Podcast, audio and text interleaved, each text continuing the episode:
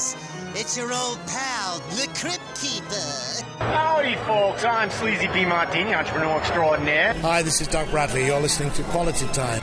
This is Curtis Armstrong, and you're listening to Quality Time. Quality Time Podcast. And you're listening to Quality Time. Quality Time. The dangling And you're listening to Quality Time Broadcast. And they paid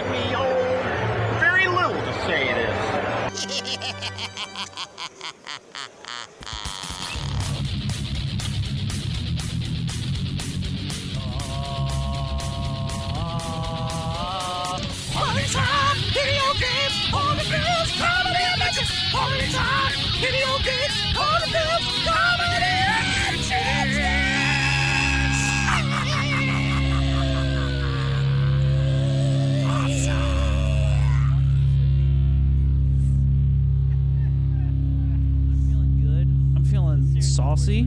I'm feeling uh, a little. I'm feeling a little bit fun today. In Did fact, you- I feel did- like I could be under a rainbow. I'm having so much fun today. Did, did did you check your email? I do. I have your. I have your audio, brother.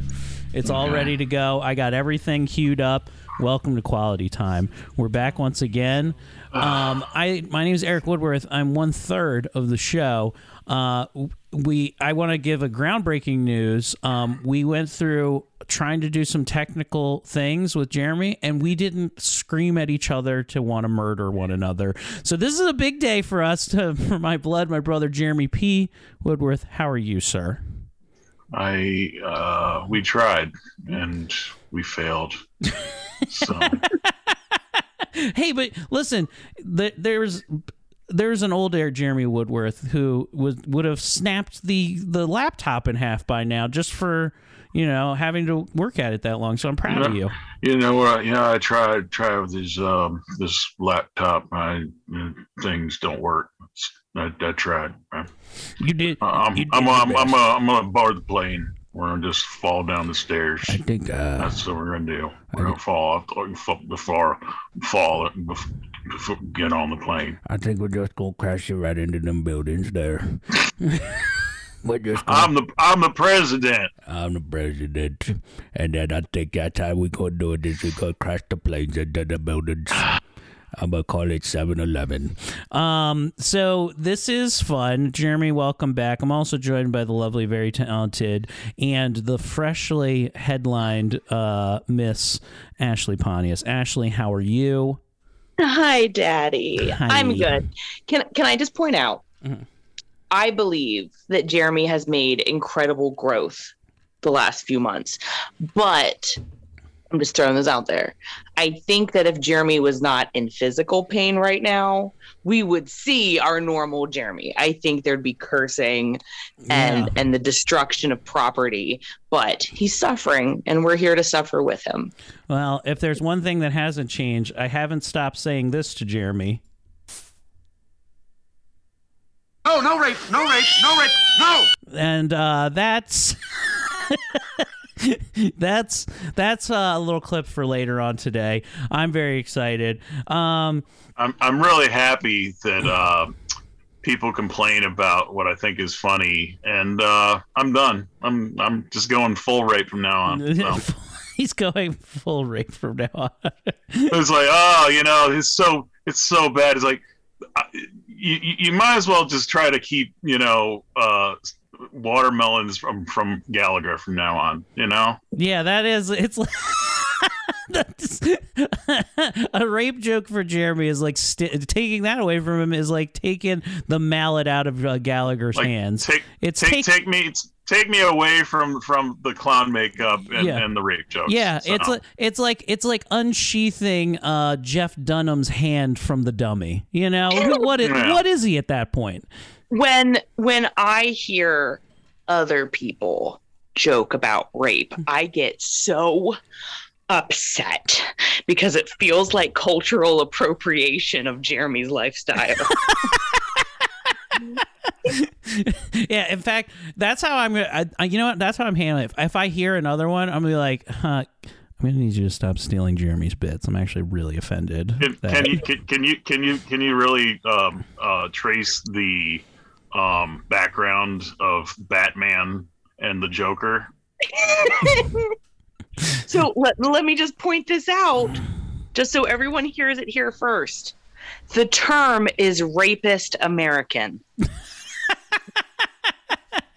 So, so my my boss uh, at uh, Andy Nelson's barbecue, he was the one. He he is the one that uh, sexually harassed me at my job, where he touched my ass on a weekly basis. Yeah. which I called him out. Which I called him out in front of everybody, and they almost tried to kick my ass. I was like, "Bring it on, Mm-hmm. bring it on, fucker, bring it on."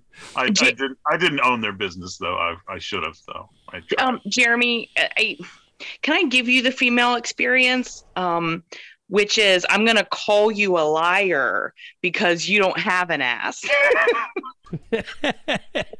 Well, his name was Junior, not not Andy Senior. Not not Andy N- Nelson Senior. Andy Nels- Nelson Junior. Though, boy, did he like some juicy J.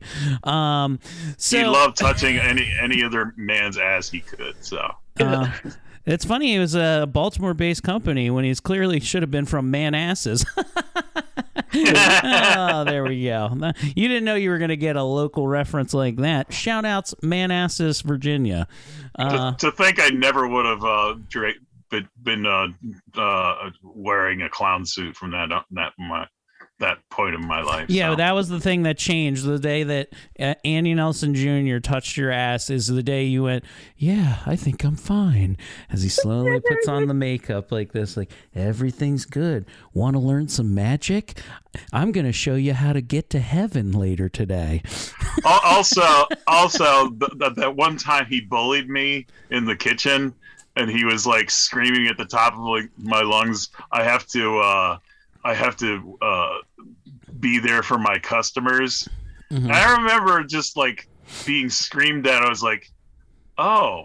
I- I'm I'm ready to walk out, and I walked around. I walked out for like ten minutes. Like, okay, I won't kill anybody. I will come back into the kitchen, and this was unnecessary. yeah, barbecue shouldn't be that stressful. You know, a But pit the man had sandwich the man had that. issues. Yeah. He had issues. I do like I do like the terrifying image of Jeremy dressed like a clown being like, "Hey, who wants me to tie their balloon knot?" You know?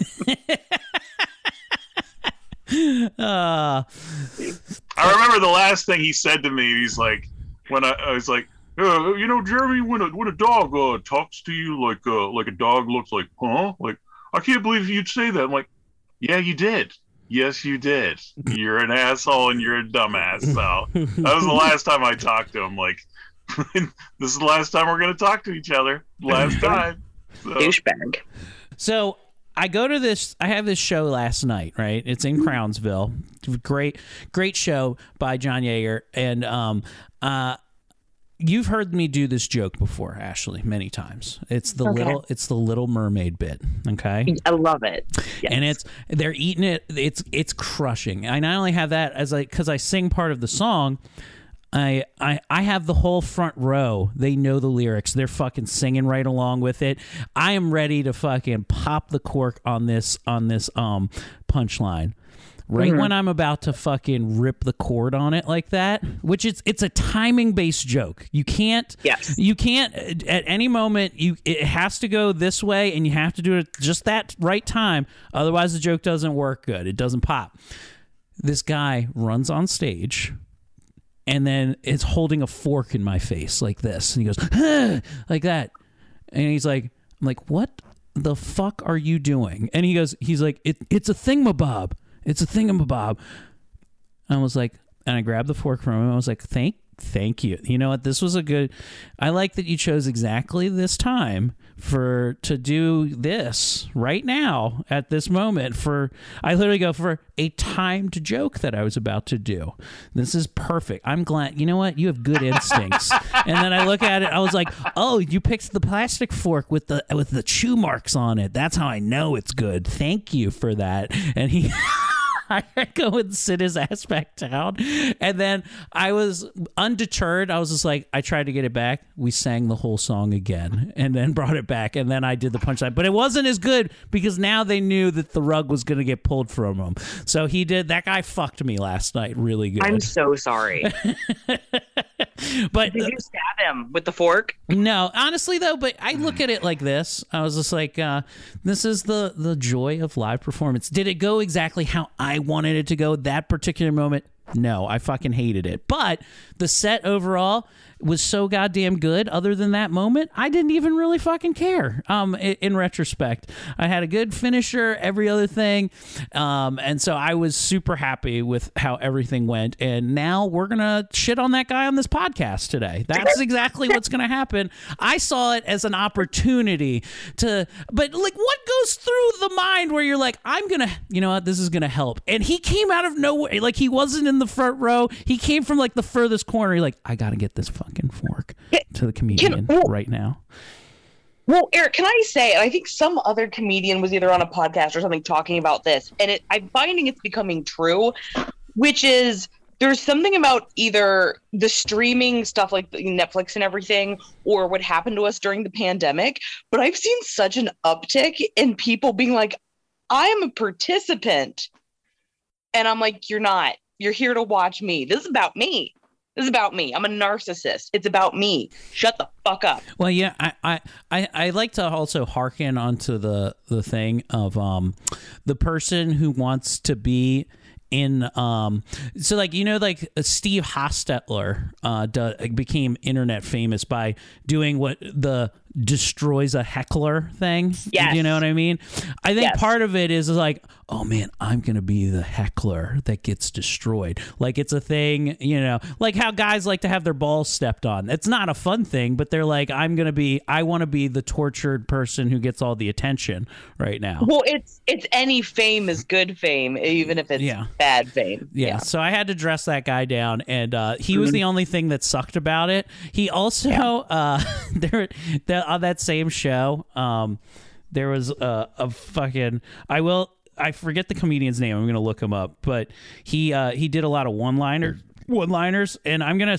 I'm gonna tell you one of his jokes. It didn't get a laugh, but God, it's a good joke. Okay, so uh, his name is. Let me see here.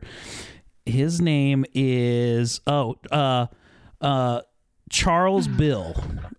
At least that's what his name is on Facebook. He has a lot of like one-liners kind of things. He had a fucking joke that it took even took me a second to get, but I fucking loved it. He goes, "Hey, how come so many airline pilots are always named speaking?" and I don't know oh. why. I don't know why. It fucking I was like, you know, that's a good joke. It's a thinker. It's not for it's not for uh, Millersville, Maryland, I'll tell you that. But there is a there is a, a brow far too high that, that the joke deserved more. So shout out to him. Uh great bit. Um but Ashley, last night you got to fucking host or fucking headline the second Saturday shit show. I did. I did. Um it was a good show. Like the audience was like a little bit tight. Definitely bef- like before I went on, they were um a little bit uh tough at first, but it was a full room. We had uh, a lot of fun. So I'm trying to think though um what I wanted to tell you guys. So yeah, great show. Um oh, one thing I'll tell you from last night, but I have a few other stories. I won't take too long. One thing that happened last night is I'm with Mike Quinlan, and he starts to introduce me to three women in a circle. Now, I have recently met Mike's amazing, beautiful wife. Okay. But it's been a while. So, as he's introducing these women, I'm looking at this one beautiful, tall blonde. And I'm thinking to myself, I remember her, but it's okay. I guess she doesn't remember me. So she goes to shake my hand, and I go, Bitch, what are you doing? We don't shake hands. So then I hug her, and she's a little bit resistant. I then start to butt fuck this woman. I start humping her as a joke, and and I am having like the best time. And A regular. Pontius greeting. We get it. Just- Yeah. and and her friends are like, okay, she's weird. not realizing it's not Mike's wife.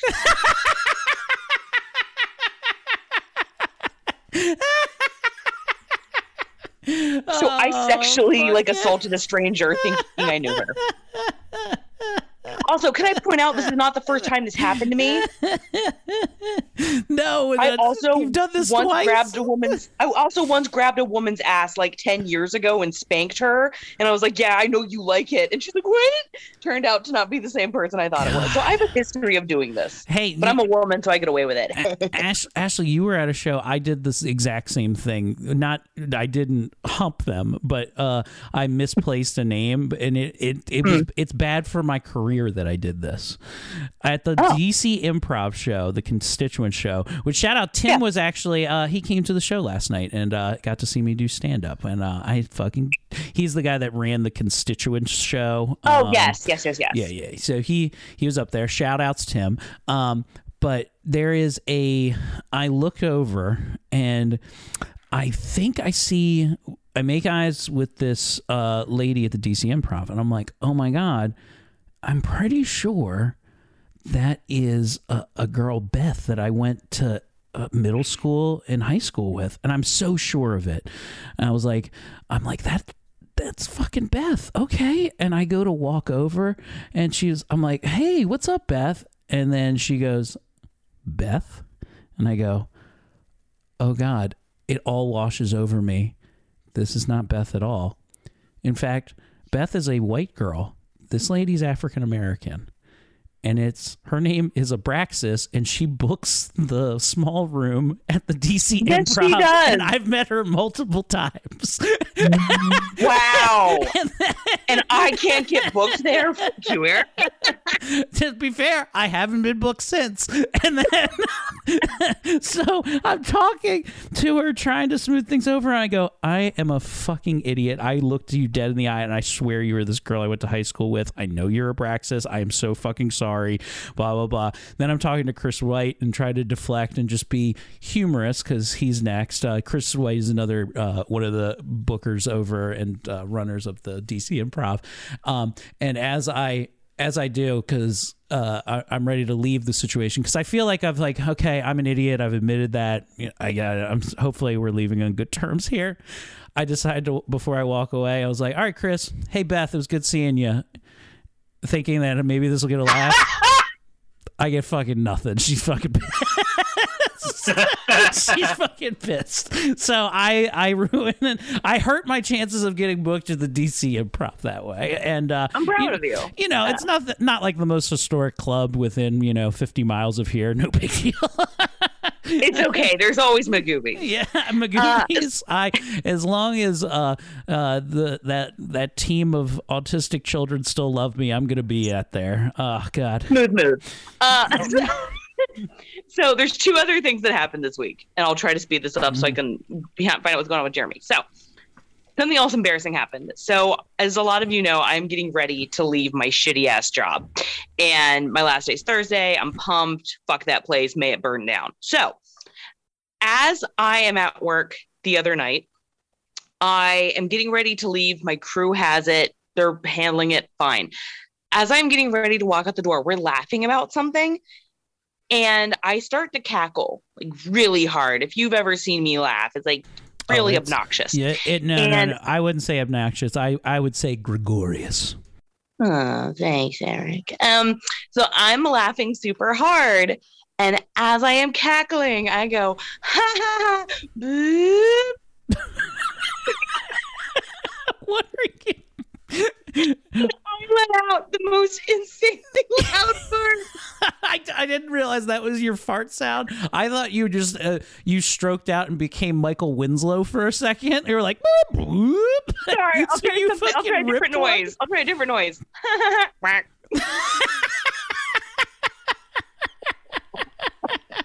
And I'm just staring dead into the eyes of my employees, and I'm like, I gotta go. I read that in that uh, uh, a rich dad, poor dad is the way to show dominance is to fart in front of your employees to say, "This is my stink. You live in it." Um, so it's good. God, you reminded me last week. Um, we recorded our episode, and then I had to rush to Mount Airy to go do a show uh, with Tommy, uh, call, call, with our band Bussy, and uh, I'm riding with Tommy to Mount Airy, and he's in the passenger seat. And he fucking rips one like into the leather, fucking slapping cheeks the whole way. Eric, are those? Let me guess. Are those his disgusting buffalo deviled egg farts from the night before? Yes, this is this, this is the trail end of it. He also took a shit at my house before we left, and he's like, Ooh, "I think I got." Oh. He goes, "I think I got the rest of the eggs out," and I was like, "Thank you. I'm glad we're leaving. Leave the fan on." And so we get in the car. He rips a fucking, and it is like when I tell you like the decibels. I needed. I might have needed an earplug. I might. It could have. I felt like it damaged my eardrum a little bit. And he goes. He uh, and he looks without hesitation. He looks me in the eye. He's like, "Ooh, I think I ripped a little silent one. Sorry." it was You boys are so loud. so disgusting. Last thing I want to tell you, and then I want to hear what's going on with Jeremy. And this is in the realm of disgusting. I need someone else to know what I want to tell you. Okay. Okay. This is some Pontius family drama. I don't know how to describe this. Okay. Right. So, my grandmother that I don't hang out with, don't spend time with, ugh, she lives in a trailer park in Pennsylvania, uh, farther from me. And my mother, her daughter, goes up to visit her for 24 hours, which to me sounds like a concentration camp, good, but good for her.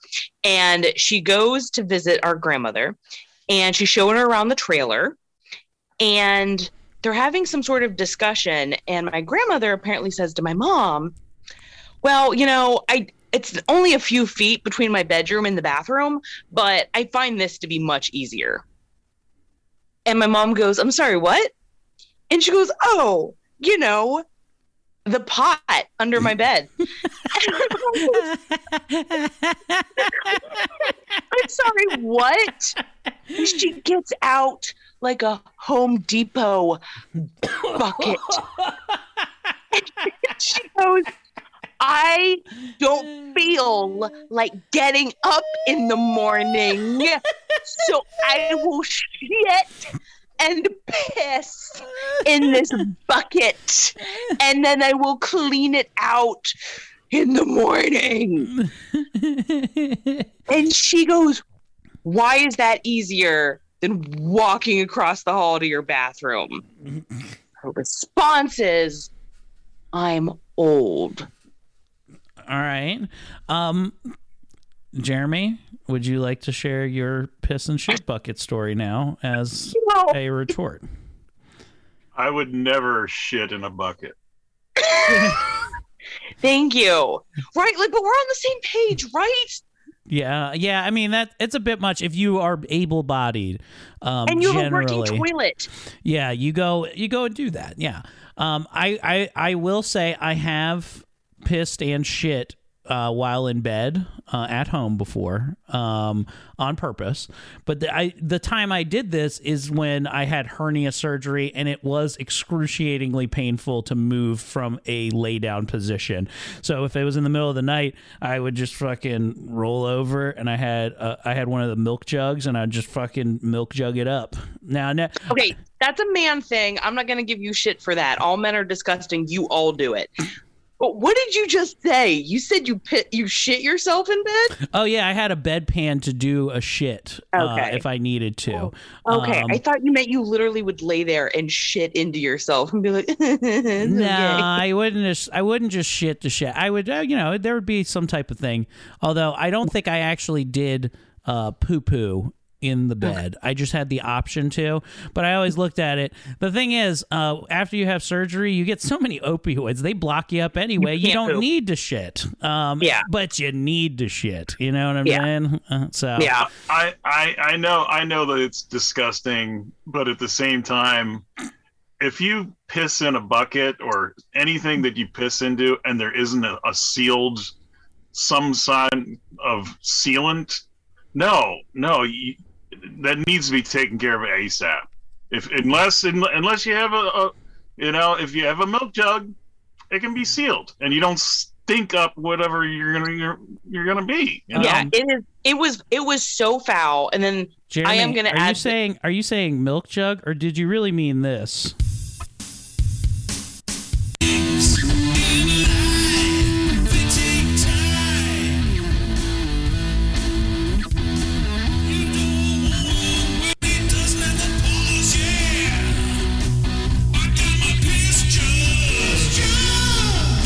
You go. Classic Jeremy Woodworth piss jug. Are you sure this isn't Weezer?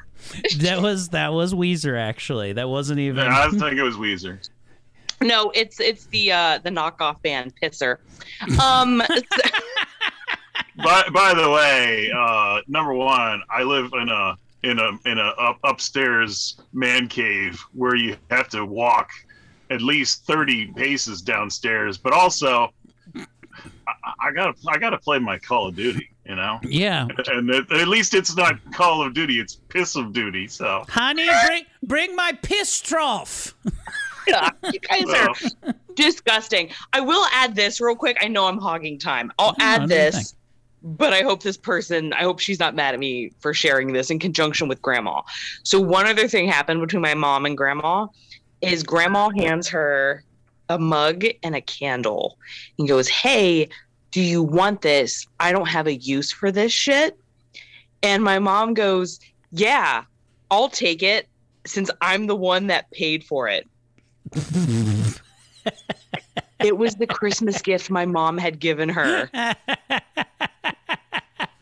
the gift of piss and shit at convenience, you know? Yeah, she should use that candle to get rid of the smell. Yeah, I mean, it's it. Th- listen, it's the gift. You know, sometimes it's hard to shop for people, and when you do, you know, if anything, she's taking it back. It's nice. Oh, hey, you know what? I look forward to like I'm gonna buy her a gift this year, but fingers crossed, it's gonna be an urn. Yeah, the next time I next time I want to see Grandma, I want it uh, in the hands of Paul Bearer accompanying out the Undertaker. Um, so I've hogged too much time. I want to hear what's going on with Jeremy. Jeremy, uh, stroke update, go. Uh, I, I I I talked to my uh, aphasia um, therapy lady, and uh, I finally fessed up with her. it's like, you know, I did one uh, uh, crazy uh, when I was 18, and went went shit crazy. Mm, uh, and when I was 30, yeah, I was shit crazy then for a week too. eh, Thank God, I took a it took a month before I g- gave her that information. Oh, so you had a you. I like it. You know, you used to open conversations with it, so you've, if anything, you've grown as a person. Yeah, yeah. Well, you know, Amy got the got the best uh, intervention ever. So she did. She did. Shout outs Amelia. Well, well, what you're doing, Jeremy, is you're building intimacy with her, and who knows? Maybe in a year you'll have a new wife. That, might, that might take a, no, another month or two. uh, my wife.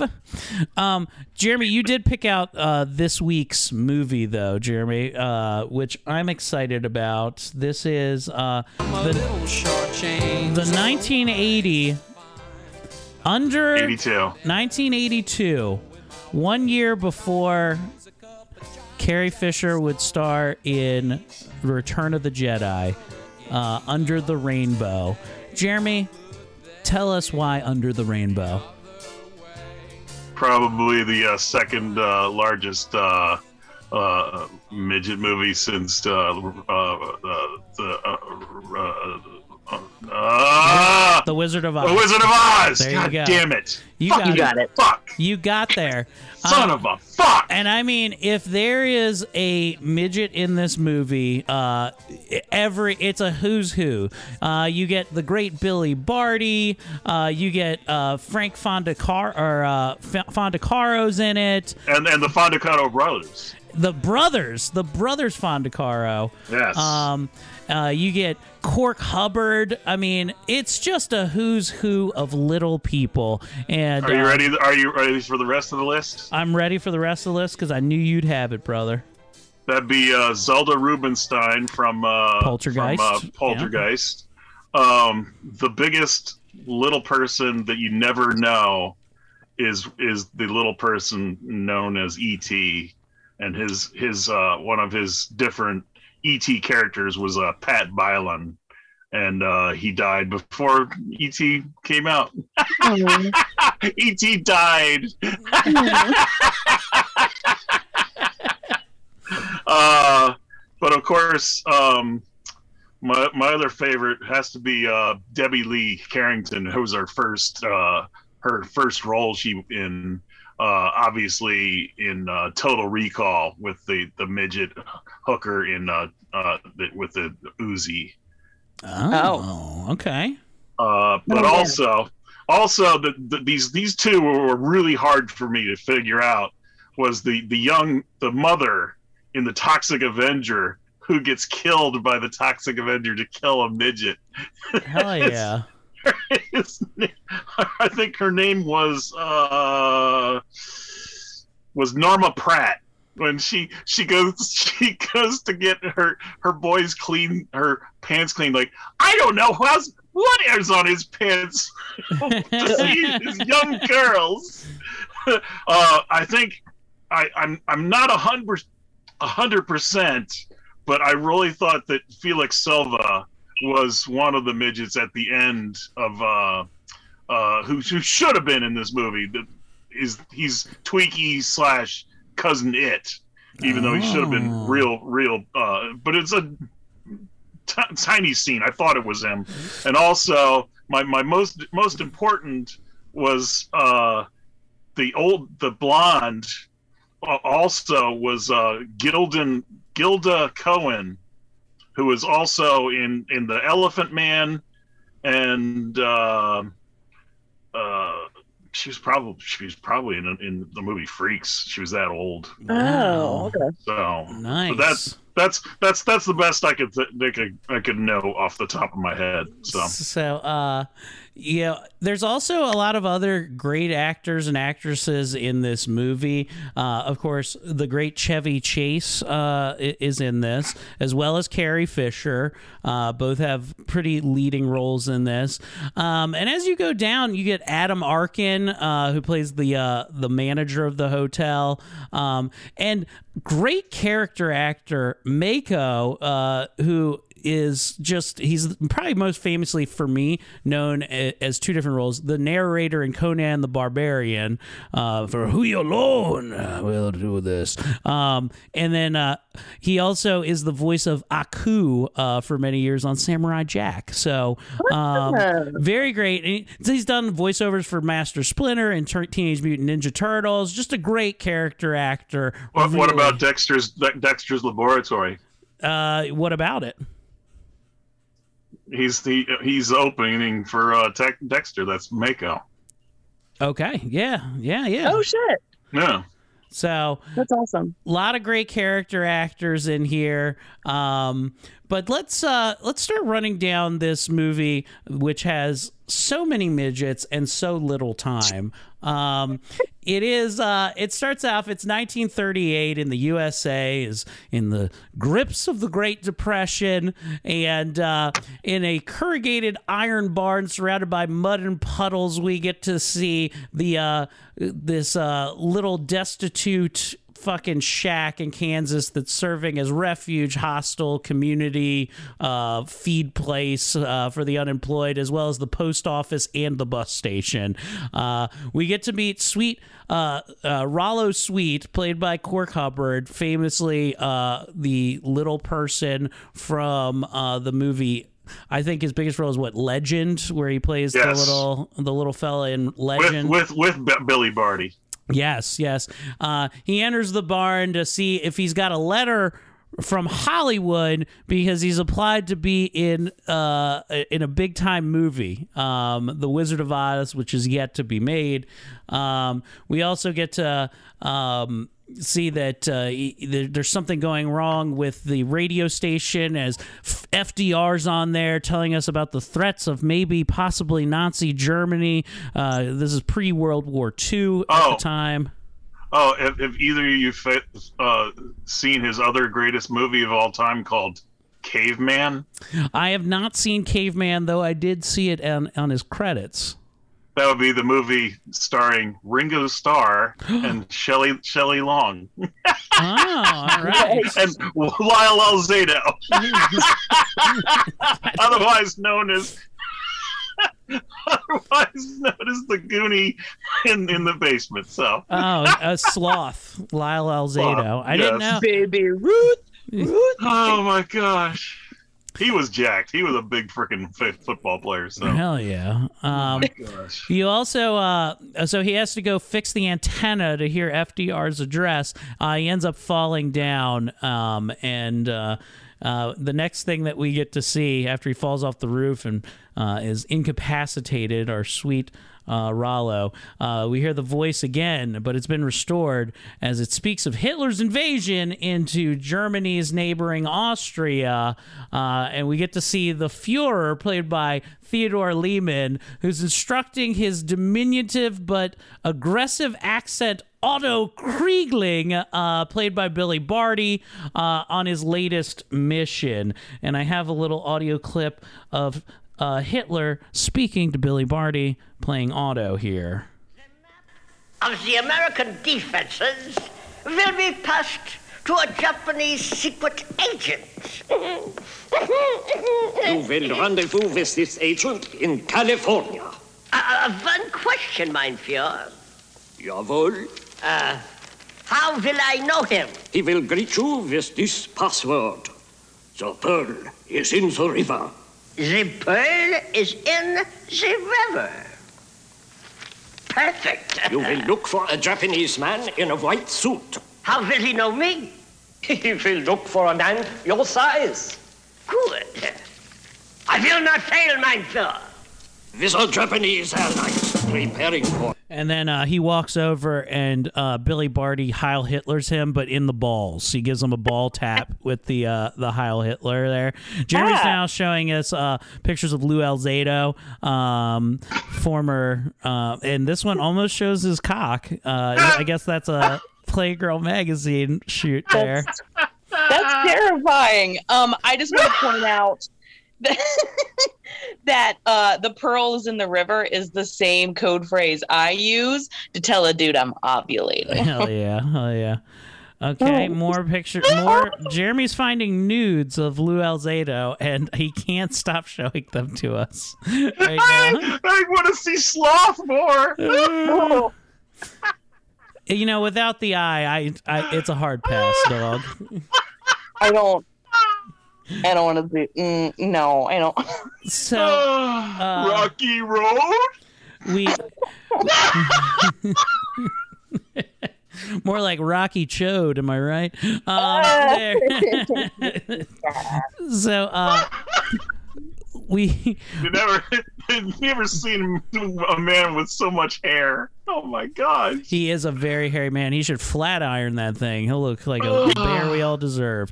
Um, we also get to meet um, Chevy Chase, who's playing Bruce Thorpe. Uh, he goes on a little ocean liner to meet the Duchess and the Duke uh, from Austria, who are fleeing as tensions are rising over there. Now, this is these are the this is the Duke, who's the uh, I guess the heir of Archduke Ferdinand, uh, very famously known for uh, his assassination started World War One. Um, very, you know, this I love every bit of humor is so tasteless in this movie that they just it, like even like this is like the least uh, offensive joke is talking about, oh, we have the Archduke Ferdinand's son who's still a duke, but he owns nothing now and he's still scared that he's going to be assassinated, so he leaves anyway. His wife, the Duchess, is blind and she has a dog, and they can't tell her that the dog has died like 10 different times uh, in the That's past. my that's my favorite part is him talking about the dead dogs, and Yeah. my favorite is when he's like, "One was by suicide." I, I have I have the clip for for that. Um, but it is so good. So he, it, they're in, they go into a train. He is now tasked with being the personal protection for the Duke and the Duchess uh, because he's scared of an assassination attempt. With who believes that this could even happen? He has no power or anything. But yes, the assassin who is also the grandson, you'll find out later, of the guy who killed Archduke Ferdinand wants to kill him still um, in all of his lineage. So he does actually have an assassin that's following him around. Um, but he accidentally he goes, "Don't worry for an assassin, I have this gun," and he accidentally shoots the fucking dog to death in the train car. And they immediately just go to the other thing. You're like, slip the guy a fiver, and they let him into the storage thing. And they were like, oh, we can choose any dog we want here. And there's a whole pet section on this train that are in cages. There's rabbits that are literally fucking. And, and then he's just like, oh, this is a dog that looks nothing like the other dog. This will do. If, Uh. if you think about it, this is kind of becoming the Tommy Simbazo storyline. God, the only the only movie that has killed more dogs is Milo and Otis at this point. And here's here's a section uh, I have an audio clip of the Duke talking about how the uh, how all the dogs have died. And uh, here we How go. did they all die? Oh, the first Strudel died by assassination. My father fell on him. I have lived in constant. So wait a minute. So the that's pretty funny. Is that he died from assassination? So the Archduke Ferdinand dies, and when he fell over, he killed his dog. Which is pretty good. I do like the idea that we stop saying I had my pet euthanized and just start telling people I assassinated my pet. I, I think an, an important part of any movie is making funny uh, deaths in animals. Yeah. kind of like uh, kind of like a fish called Wanda, where he assassinates the dogs by accident. with- Oh yeah. I'm I'm and over. telling you, if if uh, Tommy Simbazo has adopted that other dog, he needs to just keep naming each consecutive dog Vinny, Vinny one, Vinny two, Vinny. Vinny's little helper. Um, so, all right, look, here's here's the rest of this clip of how all the other dogs have died. fear ever since. I can understand that. What about the rest of the Oh, there were some drownings, there were some tramplings, shootings. Oh, and one suicide. and one suicide. what is? How did he die? Death by chocolate. Um. So. this is that's good. That's that's good. Um so we get to meet these fucking uh jack booten psychos. Uh and the next thing uh we also get to meet carrie fisher who's playing annie clark. She's the one who's is now has to be the i'd like to I, i'll affectionately refer, refer to her as the midget wrangler. So her job for the uh, wizard of oz is to take care of all of the little people, get them to the hotel, and get them to the set. So she's the li- she's got little hands for the little handlers, and so she has to go to the train station, which all the midgets are on the same train as the Duke. They're all going to the same hotel, and to take them over. Um, off of there. There's a whole thing with like Rollo where he has to outrun the police because he's a stowaway uh, with like a little, he's a hobo with a knapsack. They're like, hey, that guy didn't pay for the train. We're taking him back to Kansas. And uh, nope, but he, he's able to escape. And they all make their way to uh, the hotel uh, where all- well Cork, Cork, Corky gets to uh, make uh, uh, make out out with the the, the older uh, uh, midget l- l- blonde, Yeah, and of yeah. course she was definitely in the in the in the in the Elephant Man, and and she she, she could have been in the, uh, the the the Wizard of Oz. We we know, almost know, uh, but anyway, uh, that that was that was her name, Gilda. And no, oh no, she's she's she's part of the cantina scene in in in, in Star Wars. Jeremy, that was a lot of things that you gave us there. Um, I, I, Yeah, Gilda. Yeah. I'm not sure what to do with all the information, but yes, he did make out with the the older, hotter midget. But Uh, to, to, to think to think that that Carrie Fisher probably knew almost half of the cast from from on Under the Rainbow before um, working with all the all the the Ewoks in uh, Return of the Jedi. yeah, so they, they she films this in '82 and then just goes up. Back again.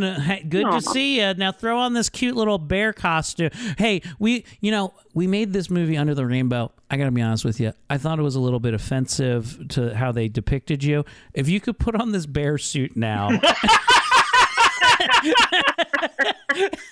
and and get to fucking work, I'd appreciate it. I, I, I, hate to I hate to say this. The, one of the happiest days of my life was when I first uh, interviewed uh, V- Felix Silla, otherwise known as Cousin Itt, and also Twiki. That he would just like. By the way, I I, I, I, I drove with him to a bar. Me, me, and and and and and uh, Kenny Baker, otherwise known as R2D2. It's like, oh, he he he drank. He we drank warm beer. I was like, oh gosh, both of these guys hanging in a, in a bar together, drinking with Twiki and, and R2D2 was like, oh my gosh, this is my dream of all time. I thought I thought it was fucked up that they would only give him half pints though. anyway, uh, Um, can, can I just quickly say that it's so good to see Jeremy get so excited. I feel like little people are your trains if you were autistic. yeah, this is your autism thing. Is is little people. Well, uh, sometimes I get a little excited and then I just start throwing them as far as I can. I'm like, oh no! Never throw them around! Every, Damn it! Every time I make a new little friend, I break them, and I hate myself for it. And Are then, we- And then I'm are we- out of the bar. Are we saying there's a possibility that I could meet a little person someday that's asking me for help and goes, if you look under my boot, mm. Jeremy signed his name.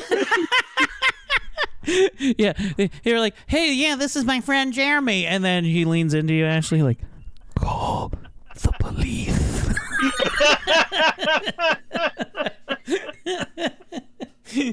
oh god. So uh, you can only you, only you can only so many times in in in court, you know. So so as uh we also get to meet the uh, hotel manager who uh he's like uh, i think uh, played by uh adam arkin and uh henry his name is Henry Hudson in the film. Uh, he's left. He's the dim-witted guy who's left in charge of the hotel as the real manager is leaving. So he's the acting manager. He goes so far as to change the name to uh, the the Rainbow Hotel, and uh, he really wants to to capitalize on. I the funny part is, is like he's capitalizing on a movie he doesn't know is even like going to be good. Like we know Wizard of Oz is great, but he's just heard the idea of it being made, and you're like, "This, I'm changing the name of the hotel right now." I uh, I'm a little bothered by it, in fact, Eric, because I don't find it to be historically accurate. Because the Rainbow Hotel, I know for a fact, was in West Hollywood. Oh, isn't that the place where the all like the uh what's his name um serial killer killed the God what the fuck is his name Robert Ramirez and shit like that? That was a gay joke. Oh, okay. Got West Hollywood is for the gays. I, I've never been, uh, but at So- least I'll so- know, uh, at least I'll know I'll be accepted.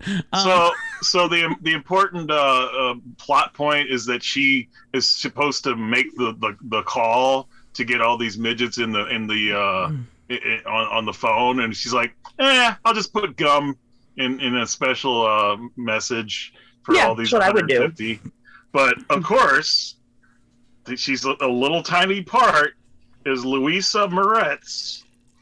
She is, of course, her other other little bur- blurb.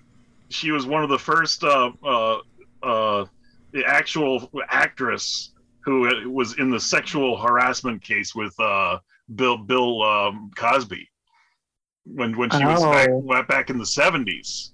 And Oh. of course, so this little person, Bill Cosby. no, she wasn't. She wasn't little. She was a. She Oh, was an full grown. actress. Okay, I gotcha. Sorry. when when she when she made her her time uh, in uh, Cuckoo's Nest because she's trying to make it with uh, Scatman Crothers, but also I tried to see her at, at Chiller and I tried to meet her. I was like, oh wow, she's coming from from a Cuckoo's Nest. Oh my gosh, and she she literally died like two or three years ago. I was like. She looked like she was like eighty something years old. I was like, "Oh my gosh, she was like that old." It's like, man, but it was still it was great to meet her. So That's cool. Did, she, did she give you any life advice about uh, Hollywood? Uh, no, but it, she was she was really depressing seeing somebody that old, and uh, the other the other the other did you lean in? was act- hey, did you lean in and just go, "Hey, if you could do us a favor, maybe don't come anymore." There's Um, there's literally when you you, meet- you when you- you- existing is making me depressed. you- when, when you when you you you meet some people and are like, wow, you look like you're gonna die like any moment. So you know, I know what I- you mean. well, that dog. God, I'm a. Is that a real fear that you're just like you're you, you're gonna have to be there when it dies and they're out of town? Yes, because one time a friend of Joe and Katie's was like, "Here, can you watch my hospice dog?" And I was like, "I need money." Oh God. But the, the fact the fact of the matter is, when if you go to Chiller, you're like, oh, that's that guy from the Gremlins who was like eight, seven years old when he finally made it to the uh, one of the uh, the Demon Knight, Mhm. where he's the old alcohol. It's like, oh wow, now he's he's only ninety. He's like ninety five, and Chiller are like. He was he was very well. yeah, he still looked very uh, good. Dick something. I can't remember. his- Dick Miller. Dick Miller. yeah, there you go. the, the the king of all independent ind, independent Corman films of all time, and he's Mhm. like, "Thank God I could meet this guy because you knew you, you're never gonna see him." Do you ever walk up last to- another another another year before he died? The most decrepit person I ever saw at Monster Mania, Jeremy, was the guy who was the original creature from the Black Lagoon, who had, without makeup, slowly morphed into that now. Like he was just like, I was this man years ago. No, Rick Rick Ricou Browning, who literally died a, a week ago. There you go. From, from the from from the uh, from the creature in the Black, Black Lagoon, and he, and, he, and he looked pretty bad a couple of years ago. And you're like, okay, well, he's still around. He's but he was like 90. Yeah, and he finally made it. And we're like, whew. Well, I'll tell you. I gotta tell you guys, I feel the same way when I see a woman over forty doing stand up. I'm like, Ugh, ew, gross. No one wants to see you here. Ugh. Why didn't you advertise it as GILF comedy? Um, so uh, we. The, getting us back on track, uh, there's also uh, other people that show up is a whole bus of Japanese people that are the Japanese uh, Japanese uh, uh, amateur photography society or japs for short and That blew they- my mind. they get off and they immediately go in. So now they're of course all wearing white suits. And uh now there's so there's uh, hundreds of mid there's like 50 midgets and then another 20 japanese people all dressed in white suits. So of course the comedy of the japanese guy who's supposed to meet the midget nazi because he's short and he'll be the only asian there is just completely blown. Now now kookiness about how world war ii is going to happen is just swirling around out there. Can, can we can we give it give it to uh, Quentin Tarantino to only give uh, a, a, a racial slur on any other movie for the last twenty years? Like, oh, Michael Madsen, there you go, there you go, Michael Madsen, good job. So um, all this is happening. It's just absolute chaos from the second they walk in. Um, the assassin shows up uh, because the duke likes to wear ridiculous fucking disguises. He wears like a nose with like things. He's like i think you're fine. Uh, but no this guy actually is trying to kill him. Uh, they have dinner later that night and the assassin try- tries to poison the duke's uh, uh, wine, but ends up killing one of the uh, Japanese photographers instead. And Chevy Chase is like, "Hey, this guy's dead," and then he goes, "Well, we got to do this." So they they end up covering up the murder because it, the, it's so busy. They were like, "We can't let anybody know about this," so they they just they just hide this Japanese dead guy uh, in the meat locker for the time being. Um, while this is all happening and as it progresses further, oh, that Jeremy's now showing us a picture of the assassin, uh, and I'm sure he has something to say about it. Jeremy, Did, did, did any of you guys watch uh, the the good episodes of uh, Mork and Mindy? uh, I can't say that I have. Uh, no, no, no, no. he was definitely second only to uh, Mork's friend Exidor, who always wore like a a, a white, the, the, the old biblical guys like, Mork, I can hear all these people in, around me because he's completely insane. It's like, oh, this is this is somebody that hangs hangs around with Mork because he's think that there's voices around him all the time. So that was Exidor. So So they they all start uh, all the uh, all the little cast members start getting dressed up as Munchkins because it's going to be shooting time. And as they're ready to head to set, um, the little Nazi uh, Billy Barty is trying to find talking to every Japanese person and giving him the secret code word. And there's there's just antics that follow constantly. Uh, but one guy picks up Billy Barty, and I did save this little piece of audio because he goes and carries him to the set like a little child. And I here here's a little audio of Billy Barty struggling. Uh, here we go.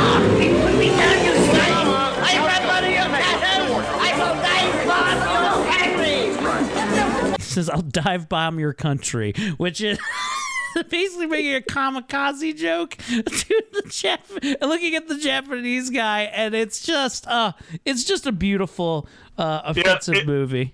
You know, dive bombing might be about uh, Japanese, but it is really about the Stuka. So Uh, Dein Stuka.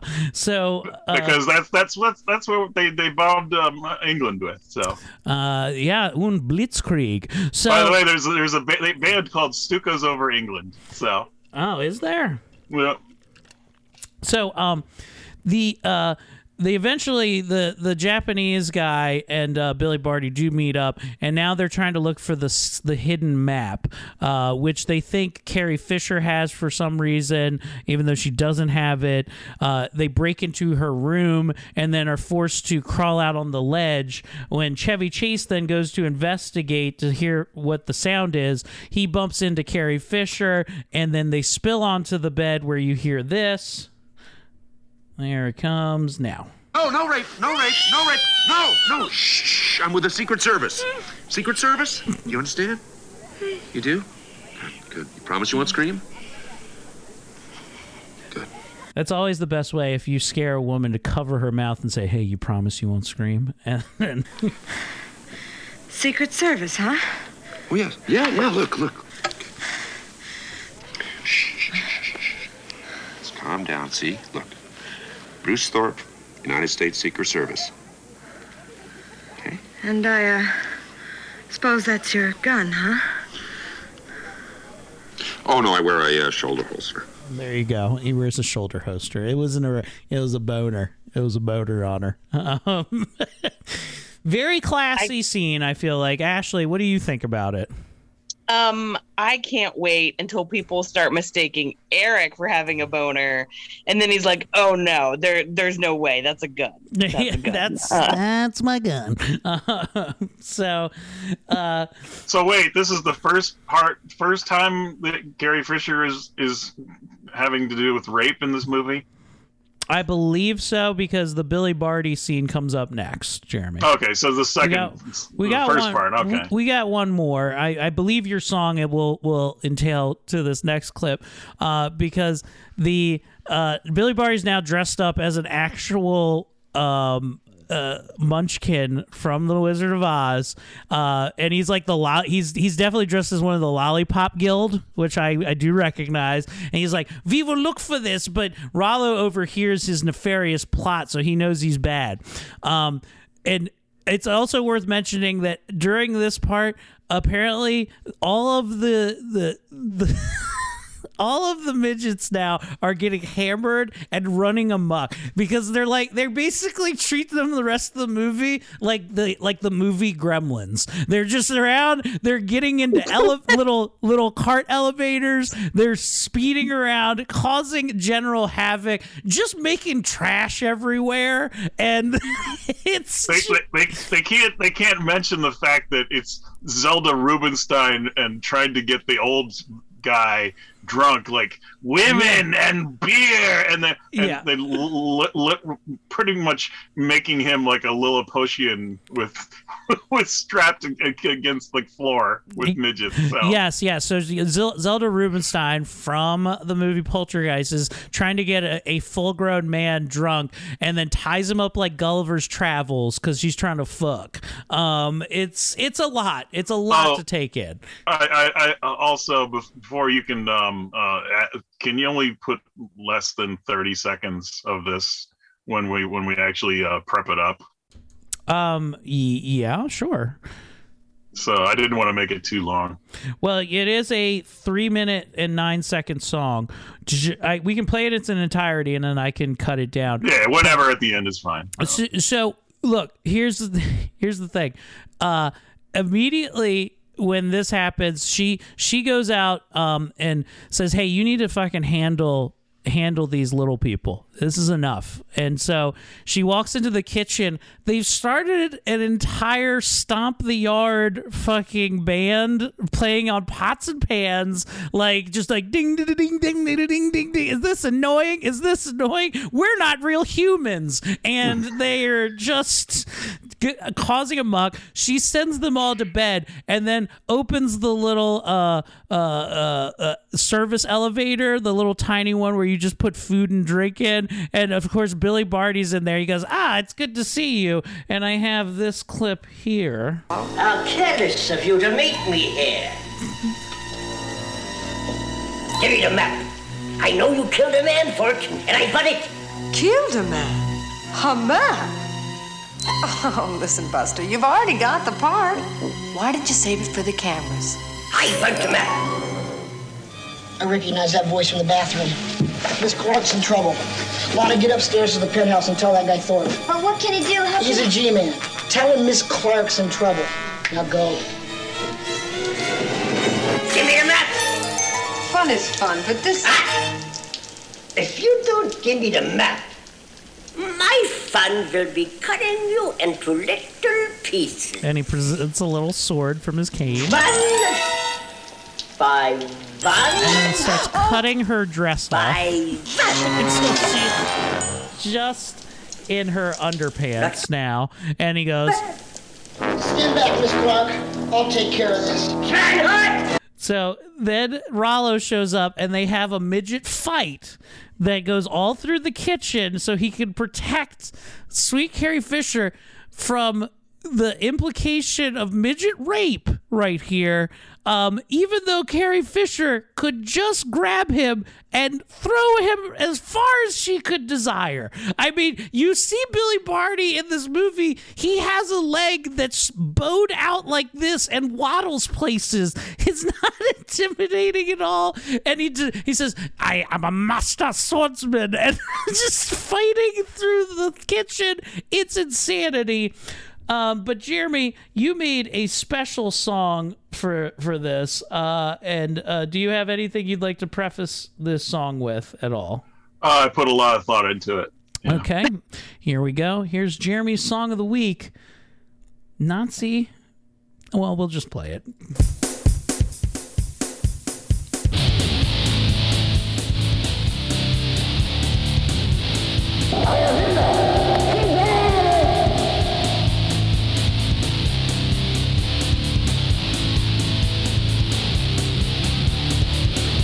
Nazi midget rape at knife point.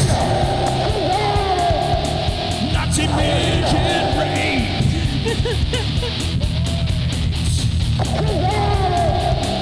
Nazi midget rape at knife point. Nazi midget rape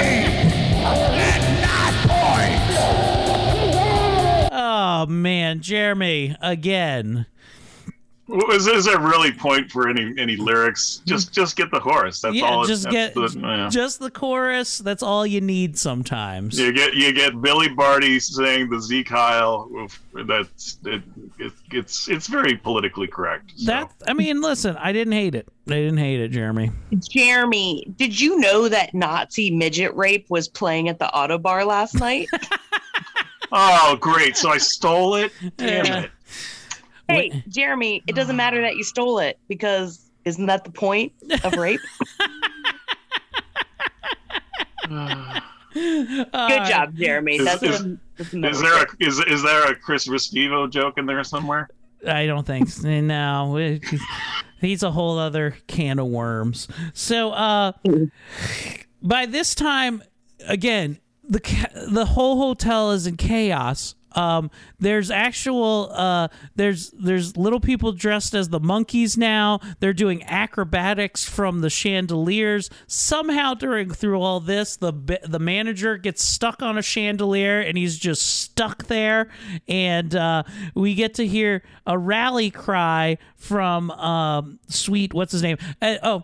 Well, also during this, now that uh, uh, Carrie Fisher is now abducted, or, or no, she's locked in a meat cellar or something like that. They find the dead bodies. Chevy Chase also gets locked in there. Uh, very lot of shades of nothing but trouble right there. And they then um, they the now they want to. Uh, catch this evil Nazi midget. So I did have this one clip. It's called the rally cry, and it's where Rollo is trying to trying to. It's like his Braveheart speech in this movie of trying to get everybody together here so they can take down the one evil midget here. There you are. nice talking. All right, now that guy upstairs, Thorpe, he's a G-man, and he's asked us for our help. Yeah, and we'll all be Junior G-Man. Lame break. Don't you know when they're trying to pull a shot joke on you? Come on, gang. The party's at my floor. You're wrong, Smokey. He's wrong. Thorpe's on the level. I've seen his identification. He's the real McCoy. Nice, fine hold. I'm telling you, there is a bad apple this barrel. A little guy who's dressed like me, but he's a Come to Uncle after some kind of Otto. secret map. A night he threatened Miss Clark, and then he tried to kill me. It's true. Look, there he is! There he is up there! That's the guy with the dog. He tried to kill me. Let's get him. So as this is happening, they all go rush with their little legs, run up the stairs. It takes way too long for them to get to the top, and then uh, we see the bank, uh, the hotel manager who's stuck at a chandelier, say this. Perfect. A midget posse. And then uh, what happens for the next 20 minutes of the movie? 20 minutes is this music happening.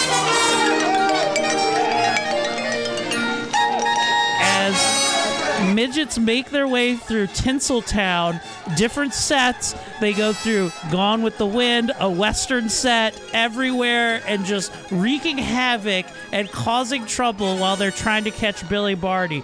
So much so that they eventually actually go through a women's bathroom where you get to see your only titty in the movie as they're like this. And then all of the midgets go through that. And then the last one, who's like the weirdest, littlest, grossest looking one, he goes, Hold on, wait a second. He closes the door and just smiles as the ladies go, ah! And he walks over like he's gonna go find the entire room of naked women in Hollywood right now. Um, these are these are the- bits it- of the movie. The, the imitation, the im, im, intimidation factor, also as the as the character ET. So Yes, and so the character ET is now going to uh, get at it. Um, so uh, they I'd really like to think that Steven Spielberg said saw this like, man, if I could have like a midget rape somebody in this movie. Yeah, he's tried. Um, and then i- when there's a break, every once in a while from the silly music, you get to hear things like this. All right, guys, you ready to get us a Nazi? Yeah! Let's get Guys, you ready to get us a Nazi? Yeah! So, and then back to silly music as they're chasing Billy Barty around the set. Uh, whilst this is happening, to uh, the Duke and his uh, wife, as well as um, Sweet Carrie Fisher, are being held at gunpoint by the uh, Japanese guy who has a camera gun. It's not just a camera; it's also a gun. Um, so you can blend in with the other Japanese folks there. And wh- while that's happening, of course, you remember there's an assassin that's still trying to get the Duke. So the assassin walks in on the Duke uh, Uh, and sees him there, and all of a sudden the guy uh, the the the Japanese guy has the camera gun sees that that guy has a gun. He's like oh my picture. He shoots him with the camera gun. Then that guy shoots him back. They kill each other so that the duke and uh, Carrie Fisher can be freed from this situation. Meanwhile the whole time the Chevy Chase is told a lie saying that the dog has the map around his neck. So Billy Barty is just chasing the dog trying to find the map of all of the US locations which makes no sense World War II hasn't started I mean they can be moved there's no way this is going to be helpful information at all uh, as they're running amok eventually uh, somehow Chevy Chase does indeed get the map because he lied about it being on the dog's thing. So he just had it and it didn't matter. And then Billy Barty out of control uh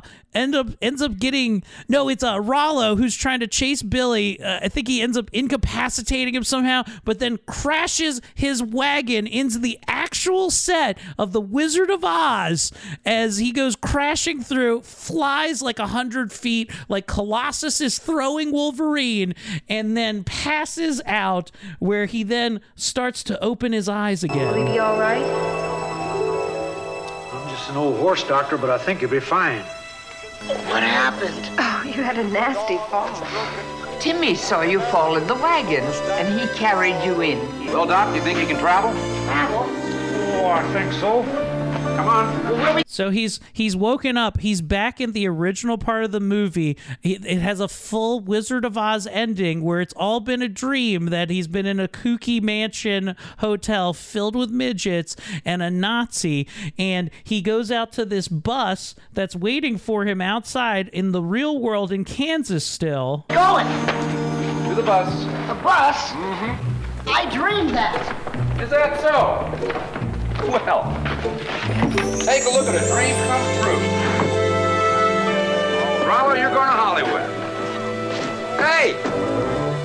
Here he is.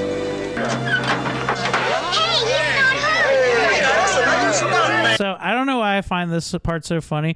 They it's not even a real bus. It's literally like paddy wagon. Like it's like a jailed paddy wagon with no windows. They open it up. It's filled to the brim with every midget in the movie. Everyone is into like it you wouldn't transport people like this unless they were to be enslaved. Put it like that. They're just packed in there. It's a ton of little people.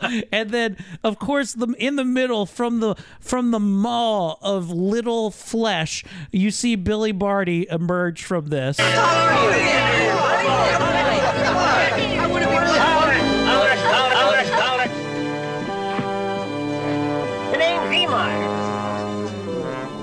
Al Zemar. Agent to the stars. Stick with me, son, and I'll take you to the top. You son of a bitch. Time's a wasting now. Get up on in here. Oh, my. Ah, he's fine.